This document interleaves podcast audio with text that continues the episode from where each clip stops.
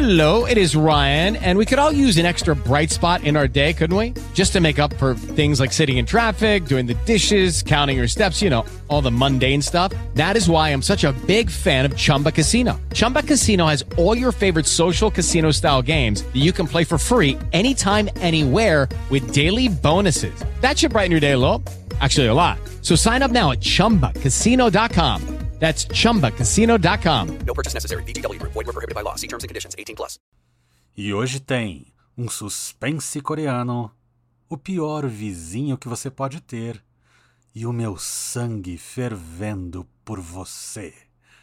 Além de dicas de onde ver os filmes indicados ao Oscar. Está começando o Ensine Veritas. I have a feeling we're not in Kansas anymore. Yeah, well, you know, that's just like uh, your opinion, man.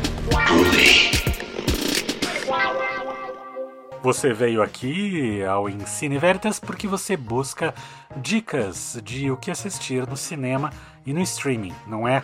Mubi é uma plataforma de streaming diferente de todas as outras. Tem uma curadoria, não algoritmos, uma curadoria trazendo para o seu catálogo o melhor do cinema mundial. Do horror à comédia, dos filmes experimentais aos clássicos, de Almodóvar a Lars von Trier, você encontra tudo o que há de mais bacana no mundo do cinema. E já que você está no Ensine Veritas, entre no link mubi.com Veritas e você ganha 30 dias grátis de Mubi. É como se você tivesse um festival de cinema na sua casa. mubi.com Veritas. Assine já. Olá, essa semana está bem movimentada no circuito cinematográfico. Além de boas estreias nos cinemas, temos também o anúncio dos indicados ao Oscar 2023, que ocorreu na última terça-feira, dia 24. Mas vamos começar com as estreias.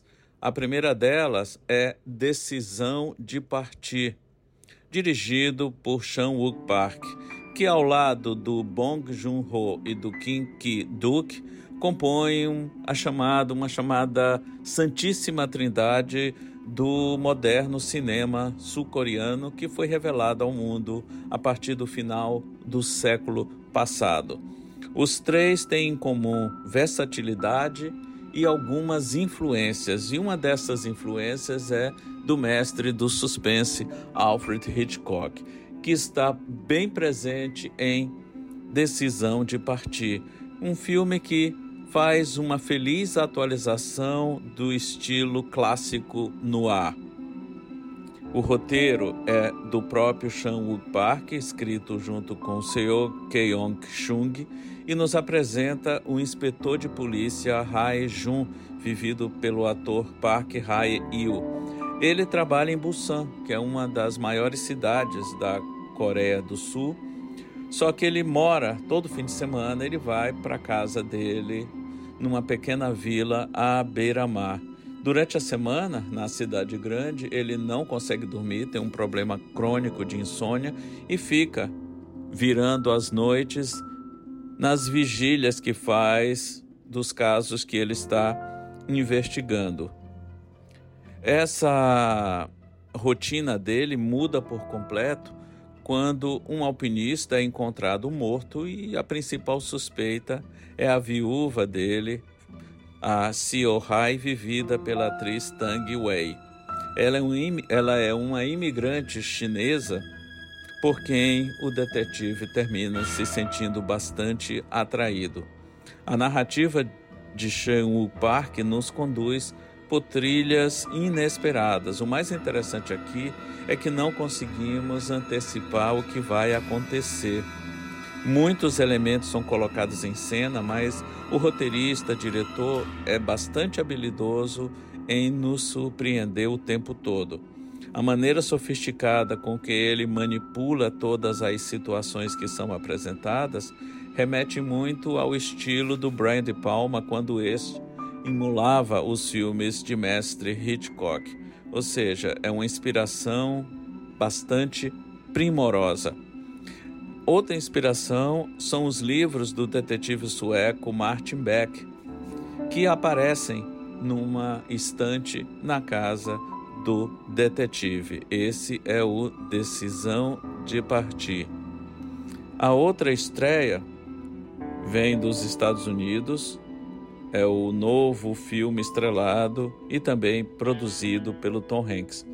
É uma refilmagem do sueco Um Homem Chamado Ove, que foi dirigido pelo Hannes Holm em 2015 e conquistou o mundo, ganhou muitos prêmios, foi bastante comentado. O filme sueco, por sua vez, é uma adaptação do livro homônimo escrito pelo Fredrik Backman. E esses direitos do roteiro e do livro foram comprados nos Estados Unidos pela Rita Wilson, que é a esposa do Tom Hanks e sócia com ele na produtora Playtone. O David Magee fez a adaptação do roteiro sueco para os Estados Unidos, para o contexto americano, fez algumas mudanças, obviamente, e a direção ficou na mão do cineasta alemão Mark Forster. Tom Hanks pegou o papel principal no caso, o do Otto, e é uma das razões para se conferir este o pior vizinho do mundo. A outra é a atriz Mariana Trevinho, que interpreta Marisol, a vizinha de frente do Otto. Temos aqui aquele clássico filme para te fazer se sentir bem. O Otto é um viúvo, aposentado, rabugento e que não para de cobrar das pessoas que moram perto dele, ou seja, dos seus vizinhos. Botar Tom Hanks num papel como esse é uma aposta certa. Ele já criou uma persona cinematográfica muito forte e por mais que a personagem que ele interprete seja chata, como é o caso aqui do Otto, é quase impossível não se encantar com ele, a gente sabe que no fundo o Otto não é tão mal assim. O pior vizinho do mundo não traz novidade alguma. É um filme com uma história bem redondinha, bem feitinha, que respeita a diversidade, mas que te fará sorrir e ter esperança em um mundo melhor. Nem que seja apenas enquanto você estiver dentro do cinema.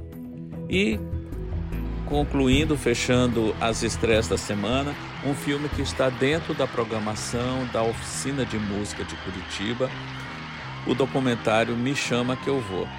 Sidney Magalhães, ou melhor, Sidney Magal, comemorou em 2021 meio século de carreira. Ele, que é filho único de uma prima de Vinícius de Moraes, sonhava cantar bossa nova, mas o poeta, compositor de Garota de Ipanema, disse para ele que com aquele rosto bonito, aquele porte físico e aquela ginga toda que ele tinha e tem, ele faria muito mais sucesso cantando outro ritmo musical, qualquer um menos bossa nova. Neste documentário Me Chama Que Eu Vou, dirigido por Joana Mariani, essa história de muitos altos e alguns baixos é resgatada. Tudo é contado em ordem cronológica, a gente acompanha toda a trajetória do Magal, desde quando ele era pequeno. Sempre teve o forte apoio da sua mãe, a dona Sônia, que muito cedo percebeu o talento vocal do filho.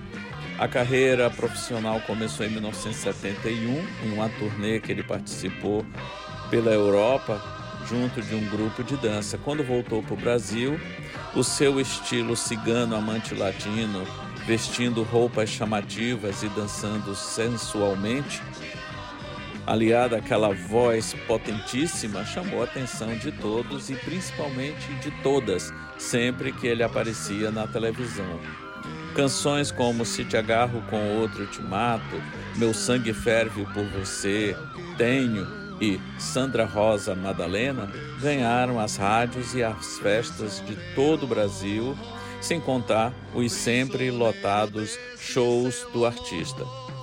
O documentário de Joana Mariani abraça todas essas facetas de Sidney Magal e mostra como fica evidente em muitas passagens os dois Sidneys que existem. O Magalhães, que é apaixonado pela esposa Magali e pela sua família, e o Magal, que é o ídolo de multidões e de diferentes gerações. E encerrado o comentário sobre as estreias, vamos destacar também o anúncio essa semana pela Academia de Artes e Ciências Cinematográficas de Hollywood dos indicados ao Oscar 2023. A cerimônia vai acontecer no dia 12 de março e nas próximas semanas, à medida que alguns filmes é, que ainda estão por estrear forem chegando ao circuito, a gente vai continuar falando de Oscar. E vamos deixar aqui um link com todos os indicados à premiação deste ano. Só destacando rapidamente os 10 indicados a melhor filme. Nada de novo no Front, produção da Netflix, está disponível na Netflix. Avatar O Caminho da Água, que ainda está nos cinemas. Os Banshees de Inisherin, que estreia a semana que vem. Vamos conversar sobre ele depois. Elvis, que está na HBO Max. Tudo em todo lugar ao mesmo tempo, que já saiu de cartaz, mas está disponível em alguns serviços de streaming mediante aluguel. Os Fableman está no cinema ainda, tá estreia agora no começo de fevereiro. Top Gun Maverick está no Telecine e também no Paramount Plus. Triângulo da Tristeza estreia agora em fevereiro e Entre Mulheres também estreia agora em fevereiro. Dica rápida para quem quiser se atualizar no Oscar é, em relação ao que não está no cinema, né? Por exemplo, Avatar ainda está no cinema e vai demorar um pouquinho a chegar no Disney Plus porque eles estão fazendo caminhões de dinheiro. É, né, para quem quiser ver os filmes do Oscar, que é isso que eu quero dizer. Bem, o que, que tem na Netflix? Né? A Netflix acho que foi a maior, é, a maior indicada, né? acumulou mais indicações entre os streamings. Né? O alemão Sem Novidade no Front está lá. O Bardo do Inharrito está lá. O Blonde, né? que foi a indicação da Ana de Armas, está lá. O Glass Onion, né, que é a continuação entre Facas e Segredos, está lá. O Pinóquio do Del Toro, né, lembrando que não é o Pinóquio da Disney. O Pinóquio do Del Toro está lá o RRR, né, o Resist Revolt Rebellion, né, o filme indiano também tá lá. A Fera do Mar, a animação tá lá. E os dois documentários curtas, Como Cuidar de um Bebê Elefante e O Efeito Martha Mitchell também estão lá. Bem, os assinantes do Apple Plus, né, o serviço da Apple, vão poder ver o Causeway, né, e o curta de animação O Menino, a Topeira, a Raposa e o Cavalo, né? Quem tem, quem assina o Now, né? Quem assina o NetNow já pode assistir o Tudo em Todo Lugar ao mesmo tempo, né? E o Elvis, a cinebiografia do Elvis Presley.